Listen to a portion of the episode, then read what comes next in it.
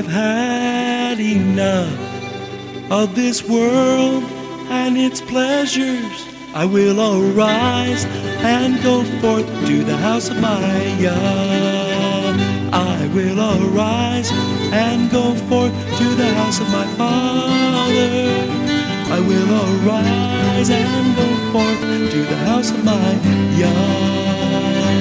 House of my Yah.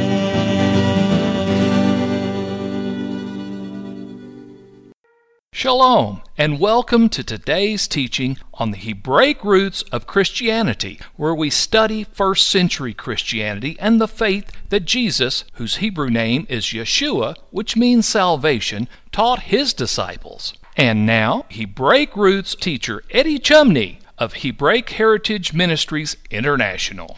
Shalom. I'm Eddie Chumney of Hebraic Heritage Ministries, and we welcome you to our study on the Hebraic roots of Christianity. We need to remember that whenever we're studying the Hebraic roots of Christianity, we must keep everything centered on Yeshua the Messiah. That's because it is written in Psalm chapter 40 and verse 7, Then said I, Lo I come, in the volume of the book, it is written of me. That verse is quoted of Yeshua and Hebrews in chapter 10 in verse 7. That in the volume of the book, or the totality of scripture, it is written of him. Then Yeshua himself stated in Luke chapter 24 verse 44, These are the words which I spake unto you while I was yet with you, that all things must be fulfilled which were written in the Torah of Moses and in the prophets and in the Psalms concerning me. So Yeshua said that the Hebrew scriptures were written of him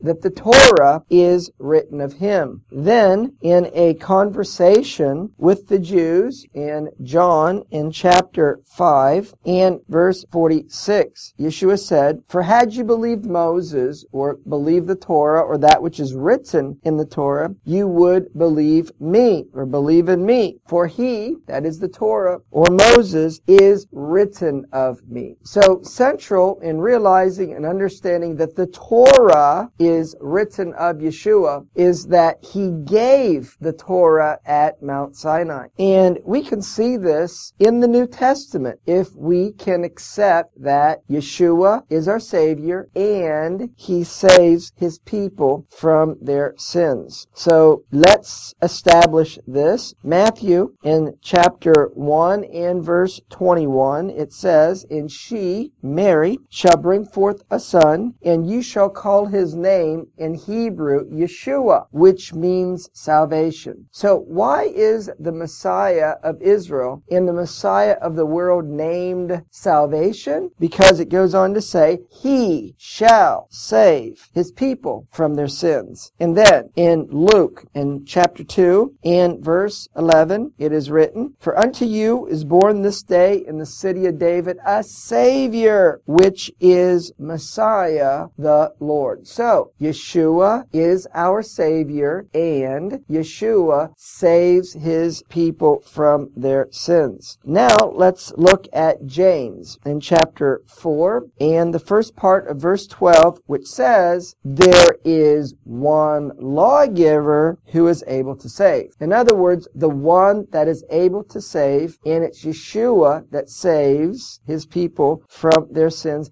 He is also the lawgiver. In John, in chapter 14 and verse 15, Yeshua said, If you love me, keep my commandments. When he said those words, love me and keep my commandments, he was making a link or a reference or an association to the very first place in the Bible where we see the phrase, love me and keep my commandments. And it is found in the chapter on the giving of the Ten Commandments. That's Exodus in chapter 20. And the one speaking speaking in Exodus chapter 20 verse 2 is Yahweh Elohim who brought his people out of Egypt. And he goes on to say in verse 6, showing mercy unto thousands of them that love me and keep my commandments. And so when Yeshua said, love me and keep my commandments, in the mind of his audience who would be familiar with the Ten Commandments, he was referring them back to this verse in the Ten Commandments and associating this verse with himself. Looking at the context of the verse, the one who said those words is Yahweh Elohim. So, by association, Yeshua, when he said, said, If you love me, keep my commandments. He is saying that he is Yahweh Elohim. He is saying that he is the one that brought his people out of Egypt. And he is saying that he is the one that gave the Torah at Mount Sinai. Then in Psalm in 103 in verse 17, we see that it says that the mercy of the Lord is from everlasting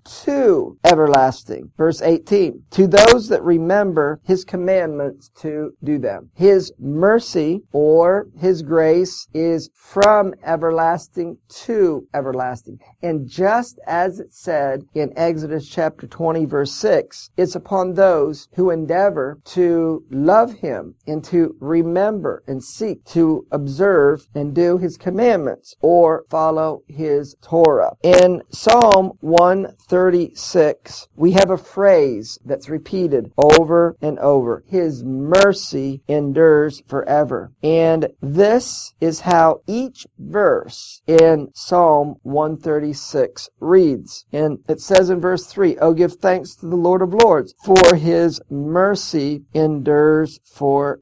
And it, then it goes on to remember the things that he did in delivering his people from Egypt. And in each item, it then says, his mercy endures forever. You see, there isn't just a certain period of time following the death of Yeshua. That's an age of grace or an age of mercy because the grace or the mercy of the God of Israel has always existed. It's a characteristic of the God of Israel himself. And he himself stated in Exodus in chapter 34 verses 6 and 7, the Lord passed by before him and proclaimed, the Lord, the Lord God, merciful and gracious. Verse 7, keeping mercy for thousands, forgiving iniquity, transgression, and sin. You see, mercy, which is also translated as loving kindness in the King James, is the Hebrew word chesed. And this is a characteristic of the God of Israel himself, as is stated in Jeremiah in chapter 9 and verses 23 and 24, where it says in verse 23, Thus says the Lord, Let not the wise man glory in his wisdom, and neither let the mighty man glory in his might. Let not the rich man glory in his riches, but him that glories, glory in this, that he understands that he knows me, that he knows who I am, that he knows my character, that I am a God that exercises chesed, mercy, loving kindness, as well as judgment and righteousness. You see, the children of Israel were saved or redeemed or delivered out of Egypt by the grace of the God of Israel. In Exodus chapter 3 verse 21, it says, I will give this people favor in the sight of the Egyptians, and it will come to pass that when you are go, you will not go out empty. The word favor is the Hebrew word chaim. It's the Strong's number 2580 in the Strong's Hebrew dictionary. And this same word is found in Genesis in chapter 6 and verse 8, which says, Noah found grace in the eyes of the Lord. And then regarding Moses in Exodus in chapter 33, verses 12 through 17, in effect, Moses is having a conversation with the God of Israel and he says, You've given me this job task of leading the children of Israel out of Egypt through the wilderness and leading them unto the promised land. But in order for me to be able to do this, I need your grace. Will you give it to me? Exodus chapter 33 33 verse 12. Moses said unto the Lord, See, you say unto me, Bring up this people, and you've not let me know whom you will send with me. Yet you have said, I know you by name, and you have found grace in my sight. Now therefore I pray thee, if I have found grace in your sight, show me now your way, that I might know you, that I might find grace in your sight, and consider that this nation is your people. Then verse 17, the Lord said to Moses, I will do this thing that you have spoken, for you have found grace in my sight, and I know you by name. So grace or mercy is a characteristic of the God of Israel himself, and it is from everlasting to everlasting, and he bestows it upon those that love him, who those who endeavor to follow or keep his commandments or his Torah. And so there isn't just a certain period of time that's an age of grace, in another period of time that's an age of law or an age when you were to keep the commandments of God. Keeping the commandments of God, which is keeping the Torah of God, and Torah means teaching or instruction. And the Torah or the teaching or instruction of God in written form, we believe it is Genesis to Revelation. That Torah and the Word of God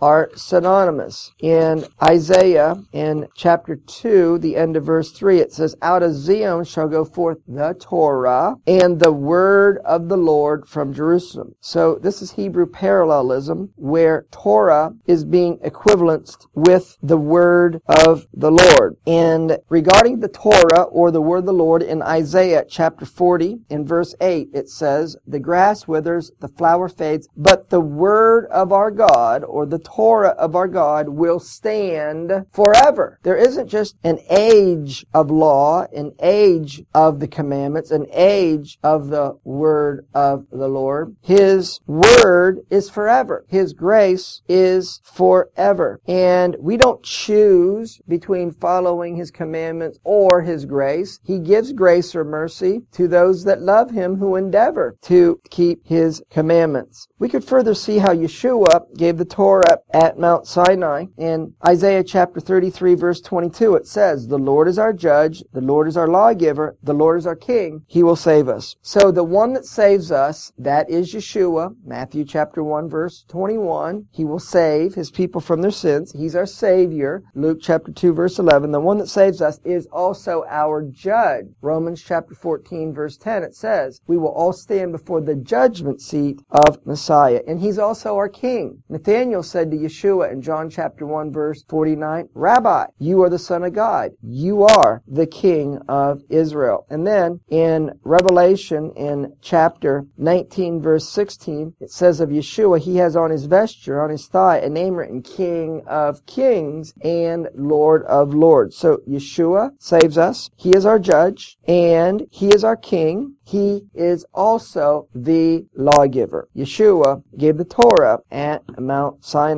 Now, in Jeremiah, in chapter 6 and verse 16, it says, Thus says the Lord, Stand in the ways and seek and ask for the old paths, which is the good way, and walk therein. The old path, which is good, and walk therein, live it. And if you do, you will find rest for your souls. So that verse is quoted in the phrase, you will find rest for your souls by Yeshua in Matthew in chapter 11, where he says in verse 29, Take my yoke upon you and learn of me. What do we learn of Yeshua? His teachings, his commandments. That's what we learn of him, his Torah. He gave the Torah. Learn of me. And then he says in verse 29, If you learn of me, you will find rest for your soul. He's saying, Follow my Torah. And then regarding the Torah, he says, My yoke is easy and my burden is light. What makes it easy? Because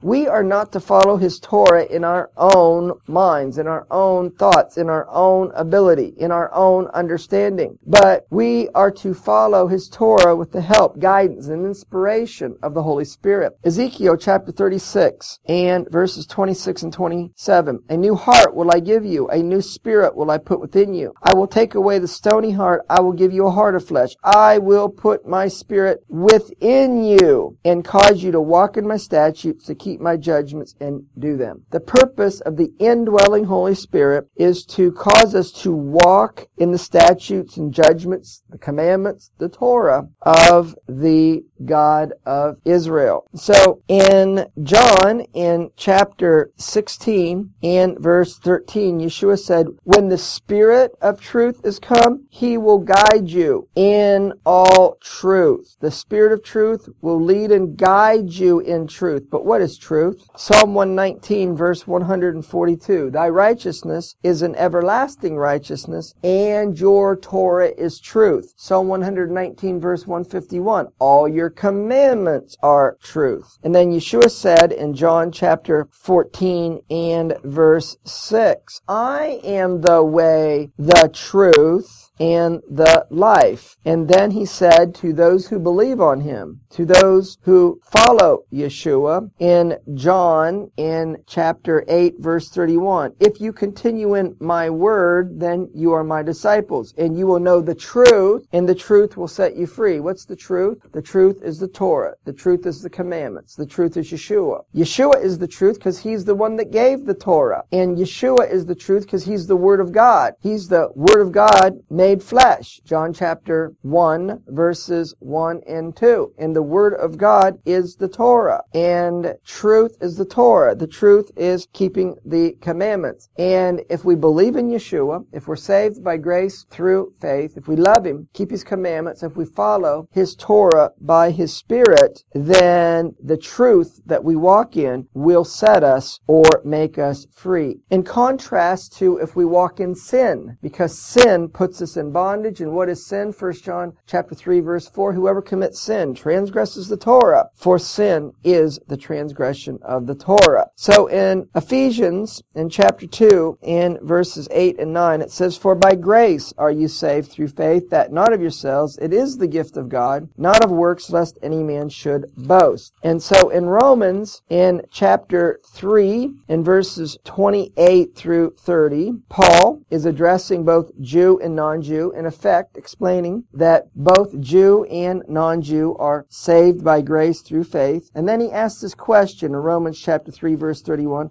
do we, that is Jew and non-Jew, do we make void the Torah through faith? Do we do away with the Torah because we're saved by grace through faith? And then he answers the question, God forbid we establish the Torah. We, Jew and non-Jew, after we're saved by grace through faith, we establish or we follow the Torah. Then Paul explained how he followed the Torah in Romans chapter 7 verse 22. He says, I delight in the Torah of God after the inward man, or the one that has the indwelling Holy Spirit. Paul says he believes in Yeshua as Messiah and he follows the Torah by the Spirit. And then in Romans chapter 7 verse 25, Paul says, So then with my mind or my will, I myself serve or follow the Torah of God. So here in the book of Romans, Paul explicitly says he follows the Torah. He says that Jew and non-Jew is to follow the Torah. And then he says how he follows the Torah. He delights in the Torah after the inward man. In Acts, in chapter 21, Paul was accused of not following the Torah and accused of teaching others to not follow the Torah. And he rejected the claim. And the rejection of his claim, rejection of that claim that Paul didn't follow the Torah, and the rejection of the claim against Paul that he taught others not to follow the Torah, that Paul's defense of that claim is Acts chapter 21, 22, 23, 24, 25, 26, and the last part of Acts chapter 28. So if the last part of the book of Acts only deals primarily with one issue, charges against Paul that he didn't follow the Torah and that he taught others not to follow the Torah, he rejects the claim. And then in Romans chapter 3 verse 31, he says, both Jew and non-Jew are to follow the Torah. And in Romans chapter 7 verse 22, he says he follows the Torah by the Holy Spirit. And in Romans chapter 7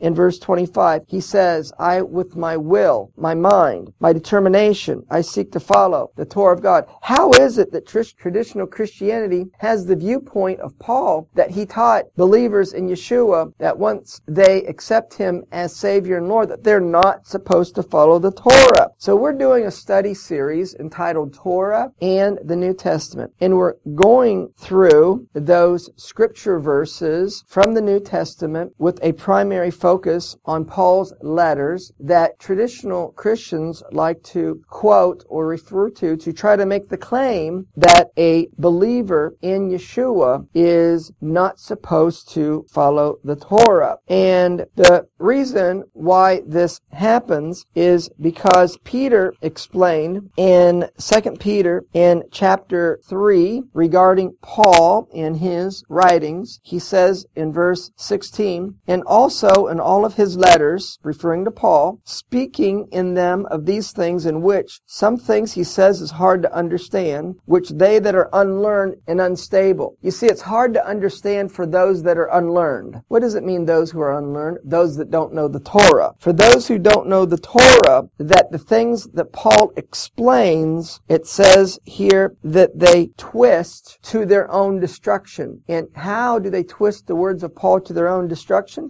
They come to the conclusion that they're not supposed to follow the Torah. And if you don't follow the Torah, 1 John chapter 3 verse 4, you transgress the Torah. If you transgress the Torah, you sin. So in one regard, it's said in traditional Christianity, we need to live a holy life. We shouldn't sin. But then they say after we shouldn't sin, that you shouldn't follow the Torah. Well, if sin is transgressing the Torah and we shouldn't sin, by definition of the word, when you say we shouldn't sin, you're saying we should follow the Torah. So it makes no sense to say that we shouldn't sin and then say that we shouldn't follow the Torah when sinning is transgressing the Torah. So we're looking at the New Testament. We're looking at these passages from a Hebraic perspective. We're looking at the passages in context. We're looking at them the way that they would be viewed in the first century, and we're looking at them from a Torah perspective, a Torah understanding. And ironically, much of Paul's arguments that he ends up making, he ends up explaining and referring to the Torah. He's making Torah arguments. For example, in the book of Romans, chapter 4, he talks about Abraham and his life and how, as a result of Abraham's life and the principles and the things we're supposed to learn from Abraham's life, that we apply it to faith in Yeshua. You take the Torah and the Torah principles and you apply it to faith in Yeshua. He does the same thing in Galatians chapter 3, talking about Abraham and the things that happened in Abraham's life. So the Torah means the teaching or the instructions of God. So we are to take and understand the Torah principles, learn of and from the examples and the lives of Abraham, Isaac, and Jacob, and we're to apply those things to our lives with the help and the inspiration of the Holy Spirit. And those are the principles we apply to expressing our faith in Yeshua HaMashiach. Abraham didn't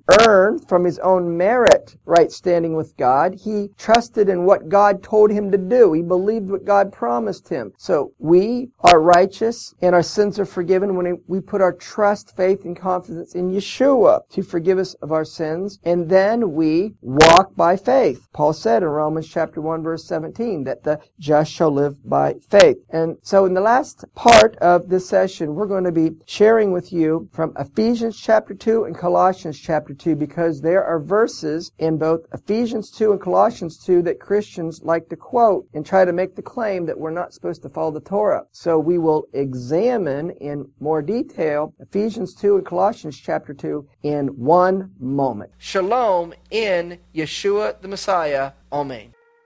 Thank you, Eddie. This is Stephen Morgan, and all of us here at Hebraic Heritage Ministries pray that you have enjoyed today's teaching. If you've been blessed, will you help us to share this message with others? Hebraic Heritage Ministries is supported by your generous financial gifts. In order to help you in your studies and to help us share this message with others, we are offering today the DVD Yeshua the Lawgiver for free for a love gift of any amount to the ministry. Hebraic Heritage Ministries also offers a monthly discipleship program. If you are interested in starting a fellowship group in your area, let us know. We would like to help you. Please contact us for more details. Our website is hebroots.org. That's H E B R O O T S dot O R G. We would like to hear from you. Please send us an email Finally, in order to take advantage of today's free offer, please mention this product offer and please mail your love gift to Hebraic Heritage Ministries, P.O. Box 81, Strasburg, that's S T R A S B U R G, Ohio 44680. Until next time, may Yeshua richly bless you. The Lord bless you and keep you. The Lord make his face to shine upon you and be gracious unto you. The Lord lift up his countenance upon you and grant you his peace. B'Shem Yeshua HaMashiach, Sar Shalom. In the name of Yeshua the Messiah, Prince of Peace. Amen.